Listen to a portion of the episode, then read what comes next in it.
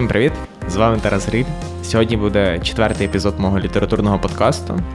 Я хочу поділитися з вами короткими прозовими замальовками, які вже неодноразово згадував в попередніх випусках. Сподіваюся, що сподобається або не сподобається. Насправді на ваш смак, відгук і все, що захочете.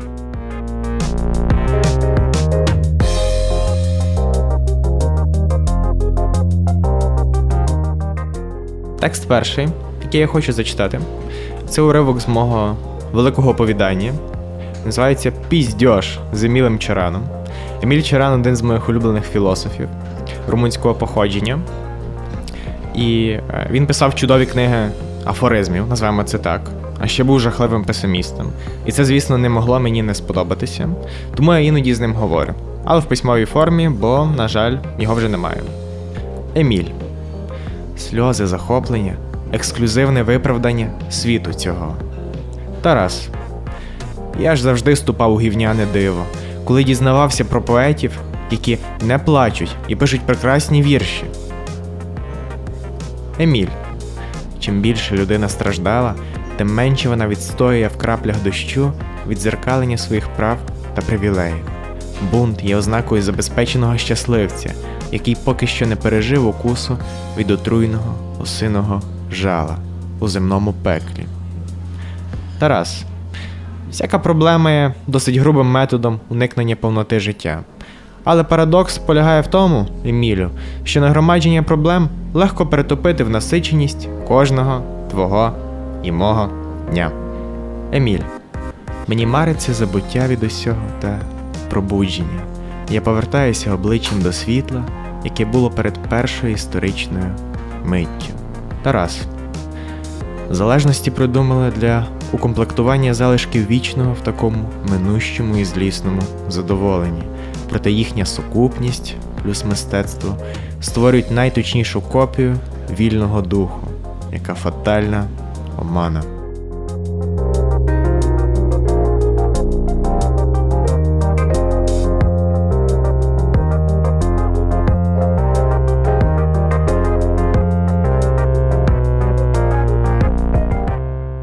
Я планував створити, віднайти якийсь новий жанр, нову форму радше літератури і назвав її шестирічнівками, тобто короткими текстами по шість речень. Відповідно, коли я вчився писати, коли я опановував прозу, то я, грубо кажучи, змушував себе просто, затискував себе в цей формат шести речень, і мені неймовірно сподобалося. І вже надалі, коли я відійшов від обмеження в шість речень, мої тексти однаково лишалися зазвичай короткими. Навіть якщо йшла мова про есеї, я, наприклад, брав участь в дві тисячі двадцять першому році в конкурсі «Українське футуро», це конкурс есеїв всеукраїнський, зайняв там третє місце. Я також писав дуже короткий текст.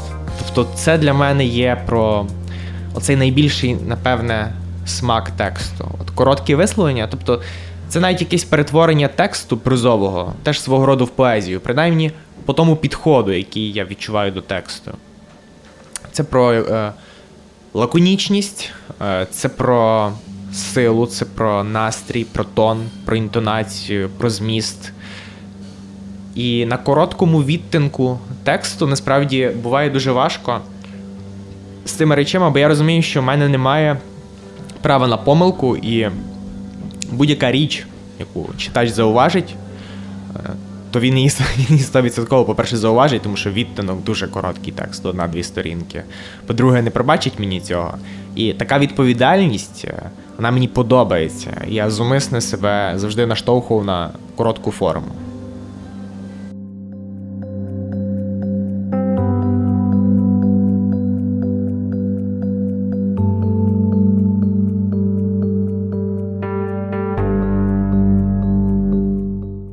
Наступний текст, який я хочу зачитати, називається «Гусениця на зимових коліях». Це про наболіле, це про досвід мандрів на дизель-потязі Стрий Івано-Франківськ. Привіт його працівникам і не тільки.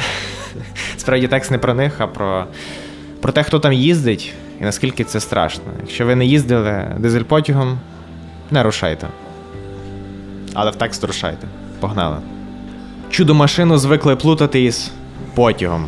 Подейкали-подейкують, що це електричка. Складніше не буває ніколи. Дизель-потяг, гусениця на зимових коліях, полярна біда в нікуди. Застрибую досередини, атмосфера ж тягне донизу. Безхатченки, бідні бабусі, роми, алко, космонавти, макробожевільні суб'єкти. Перелічую. Брошнівська, психічна з ножем, далі біоенергетичний масажист із університету нафти і газу, а ще й покутський проповідник Євангелія. Складають мені компанії вже другий рік підряд, оголюючи перса низової України. Надивишся на таке і ладен виплюнути репліку. Ми заради цього на Майдані стояли. Та людей однаково, сука, шкода. Он бігає безіменна курва, жаліється на ранню вагітність і дивиться на мене, як на підозріло хороше вдягнутого юнака.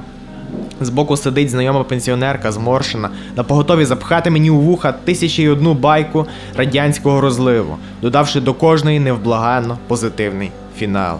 І продихнути не продихнеш. Поміж вагонів цього червивого метро заселилися курці десятої міцності цигарки, а туалет завалений лайном та чимось одрізаними, обчищеними крильми, без панірувальних сухариків. Сповідаюся вам, спершу я возив ножичок у рюкзаку, потім у потаємній кишені, тепер тулю його до серця в нагрудній і слухаю, проковтую історії знедолених і злиденних, маргіналів та покидьків суспільства. Одначе, іноді везіння буйніше, якесь анімешне дівча зі шкірою, що проситься на язик і понищує її язиком, якийсь поліцай, що показує мені відеозаписи кілометрової конопляної плантації біля Коломиї. Ось тоді самотність стає відразливою і хочеться поріднитися з благородним незнайомцем. Тоді не зважаєш на ядерний холод потяга, на неосвітлену сільську ніч за вікном та вічний стрьом щодо сусідів по вагону. Їх сто вісімдесят хвилин маршруту Стрий Івано-Франківськ проходять тепліше, допоки не згадуєш ледь чутні слова дев'яностолітньої базарної продавчині. Якось буде, якось воно буде, а воно нема. Дизель-потяг і фантастична туга в обсмоктаній нещастям Україні зі збитим ритмом людської долі, як і цей шмат тексту. Нахуй.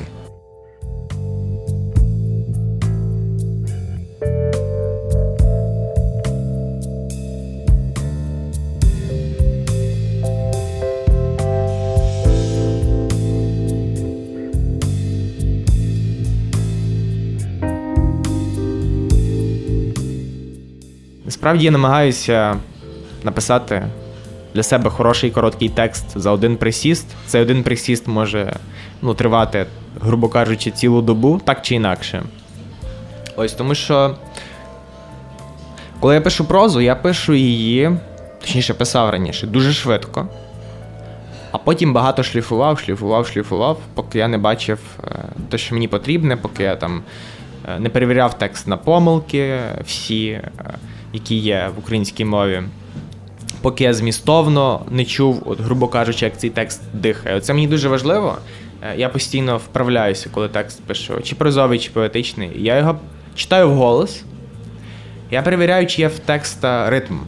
Якщо є ритміка, є мелодія, якщо я можу його от в тому настрої, в якому він писався, прочитати, просто про себе, тут не йдемо про якусь декламацію, то це добре, це хороший знак.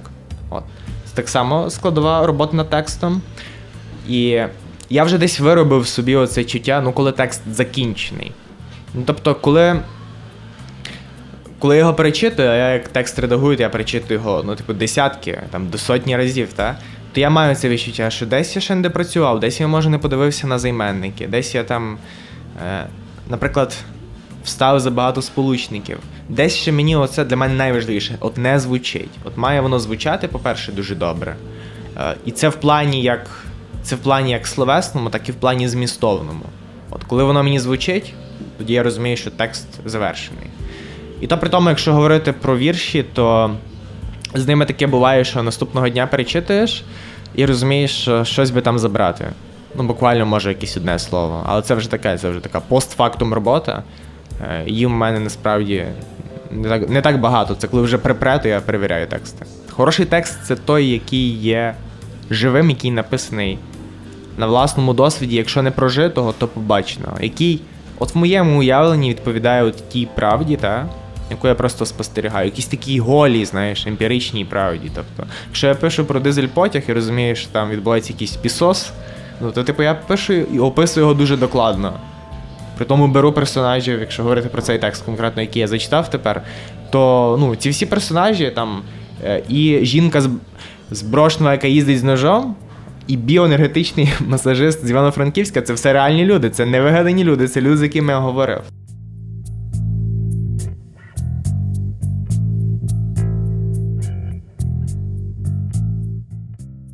Я от говорю хороший текст, та? Про ті тексти, які, ну, так чи інакше отримали якийсь відгук від читачів. Тобто, коли читачі мені от про цей текст говорили, що він крутий, я типу думаю, ну та.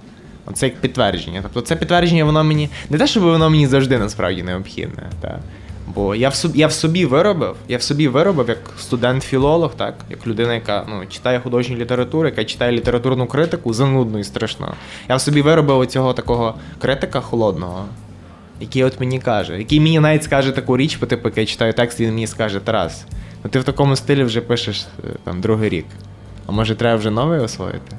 Якби цей голос він є. Він мені просто є, і я його слухаю. Це дуже корисно.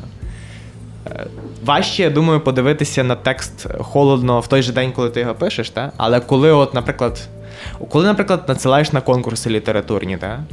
Або коли, я не знаю, або коли я там повість записував в телеграм-канал, просто зачитував в своєму виконанні, то, ну, бачиш ті помилки, яких раніше не бачив. І таке буває. Буває, що там пройшло півтора-два роки, помітив якесь закінчення неправильне, ну, наприклад, або щось по змісту. А таке буває. Але такого дуже мало, насправді. Бо я досить людина ретельна. Дуже ретельна людина. В читача може виникнути ще одне запитання, та? Чи я, чи я можу лишатися щирим, коли я так довблю текст, довбаю. Я думаю, що так. Тому що щирість — це про зміст. Якби. Я ж не редагую, насправді, зміст. Я, я редагую просто форму викладу. Я редагую слова. Я редагую їхню послідовність, їхнє звучання. Я не забираю цю серцевину. І я, я це прекрасно відчуваю. Коли я працював над рукописом повісті, то для мене дуже важливо було лишити думки головного героя, наприклад, незрілими. Тобто я вже там свої двадцять один двадцять два і щось не думав так, як він. Та? Герой думав, і я це лишав. Я просто редагував, можливо, там форму подачі того, бо я ж писав той текст дуже швидко за три тижні, і відповідно ж там було багато помилок. Якихось навіть смішних там, якихось отаких, інколи в словах. Іде мова більше про це.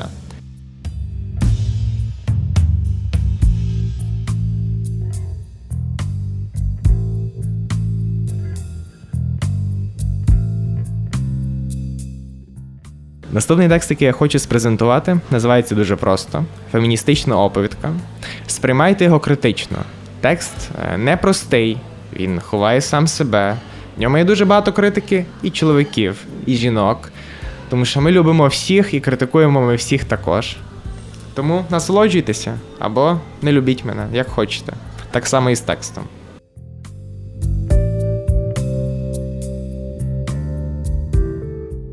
Язичком облизала губи, зі слідами заварного крему, крихтами печива до чаю, шоколадними плямами. Навколо неї стояла ціла орда пампухів, вафель та мармеладних апельсинок, пляшок дюшесу, соку. Ванну кімнату полонила рожева, пухнаста вата. У вітальні оселилися київські торти й Наполеон. Зубна паста проміняла себе на карамель. Юстина стала собою. Їла, ледь муркотіла і забавлялась із зефірним котом, другом фігурки Святого Миколая.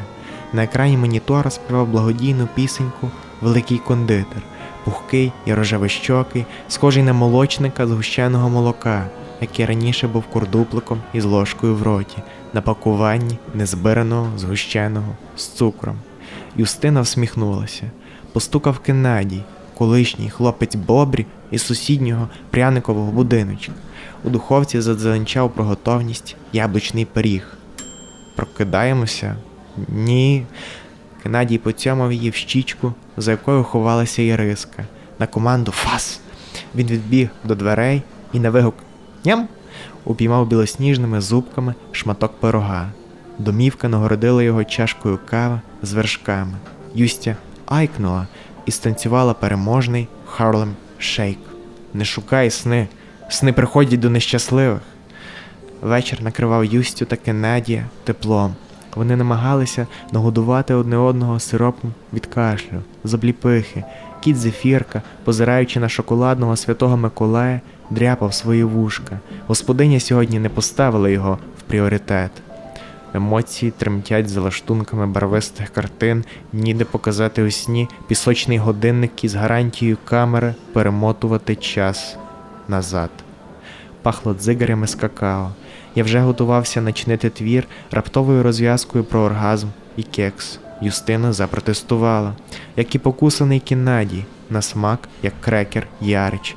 І втрьох ми, автор, Кеннадій без голови та зефірний кіт, упали навколішки перед масивною Юстиною. На екрані монітора виконувала «We are the champions» велика кондитерка.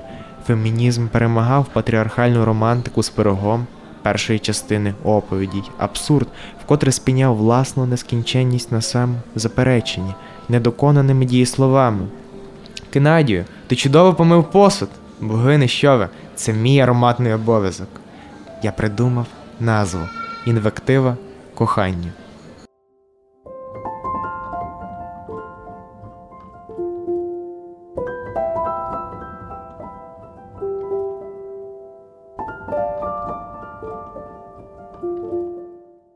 Мій текст «Інвектива кохання» – це такий для мене інтелектуальний тролінг, який я собі іноді дозволяю.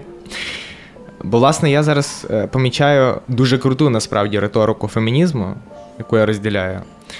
Але іноді я помічаю її абсурдні прояви, які десь мене дуже смішили. І я вирішив написати текст, який, насправді, підтримує фемінізм, хоча може здаватися не так. В цьому тексті є життя дівчинки, і воно максимально карамелізоване. Тобто вона живе в якомусь такому уявному світі, який весь е, рожевий, в якому тільки е, жінки. Там в неї такий хлопець Кеннадій, це, звісно, відсилка на... Це відсилка на Барбі і на її хлопця Кена. І вони собі живуть в цьому уявному ілюзорному світі з котом, з вафлями, з какао, там навіть сигарети, от, ну, це не прилуки, це якісь дзигарі з какао. Ну, тобто, напевне, взагалі шоколадні. В цьому якомусь такому шизофренічному світі їм добре, і автор трішки насторожується до цього світу. І в кінці, в кінці він каже, що це, грубо кажучи, плата, яку можна інколи заплатити за любов. Оце якийсь великий комфорт і абсолютно незрозумілість всього. На початках сходився зі своєю дівчиною, і вона відрізнялася від всіх інших моїх партнерів. І я помилково, бо був ще сам неотесний камінь, я в ній помічав якісь такі штуки, які накладаються на стереотипний образ дівчини в мультсеріалах, в серіалах. І якби цей текст виник як теж моя реакція, от, осмислення того, що відбувається в мене. Я, я якби дуже боявся, я собі так думав. Може, то в мене такого в житті стає. Ну потім воно все швидко так якби огрубло. І, е, я маю на увазі, що я лякався того, що я стану оцим от Кеннадієм, якому дівчинка просто відкусила голову, схавала в кінці оповідання. І це все насправді так ніжно і мило, тобто тут ж... Тут навіть оповідання воно абсолютно себе не перебиває. Там і голову відкусують, і всі далі щасливі. І велика кондитерка співає на телевізорі «We are the champions». Бачу на увазі те, що, що жінки перемогли чоловіків повністю. І чоловік просто помер в тому своєму коханні. Ну, може, він і живий, він там просто голову відкусив. Він ж, в принципі, він ж, в принципі, не зовсім людина. Це фіктивний світ. Може скластися враження, що в цьому тексті я перекладаю всю відповідальність на головну героїню. Насправді це не так, тому що ми маємо з чоловіками задуматися, а чого цей Кеннадій, якому відкусили голову, а чого він такий пасивний і ніякого дідька лисого не робить. І от, власне, я його зробив таким от тюхтієм, ну просто людиною, яка навіть нічого не говорить в тексті, щоб нам стало соромно і ми схаменулися. Оце, знаєте, це той момент, коли ти хочеш зробити якогось персонажа картонним, щоб він сказав щось товстіше за картон.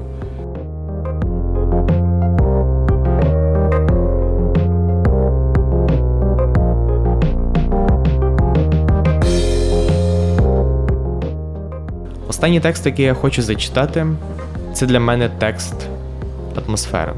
Я сам не знаю, чи люблю такі тексти читати в інших авторів, але вони в мене виходять тоді, коли я, коли я нічого не роблю, просто спостерігаю за світом. От те мені хочеться передати в тексті, який я називаю «Невидимки», бо я вже його не бачу. Він собі десь пішов, гуляє. Вас вислухає за обідом хороша людина. Поділиться з вами порадою, пахнутиме коло вас ароматом життєлюбства, щоби потім, спинившись нарешті, на одному місці, після стількох розмов, порозумінь і маленьких дарувань, задуматися. Але не факт, що хорошій людині стрілить у голову гостра, дієва ідея. Вона й не повинна. Достатньо того, що хороша людина витратила трохи себе, не знаючи, нащо вона це робить, і не пишучи такого роду оповідь. Зовсім ні. Вона мовчатиме, і в тому мовчанні буде шелест сторінок мудрагелів і барва картин. Хорошої картин, хорошої людини, яка зовсім не обов'язково не мусить казати, хто вона і навіщо сюди прийшла.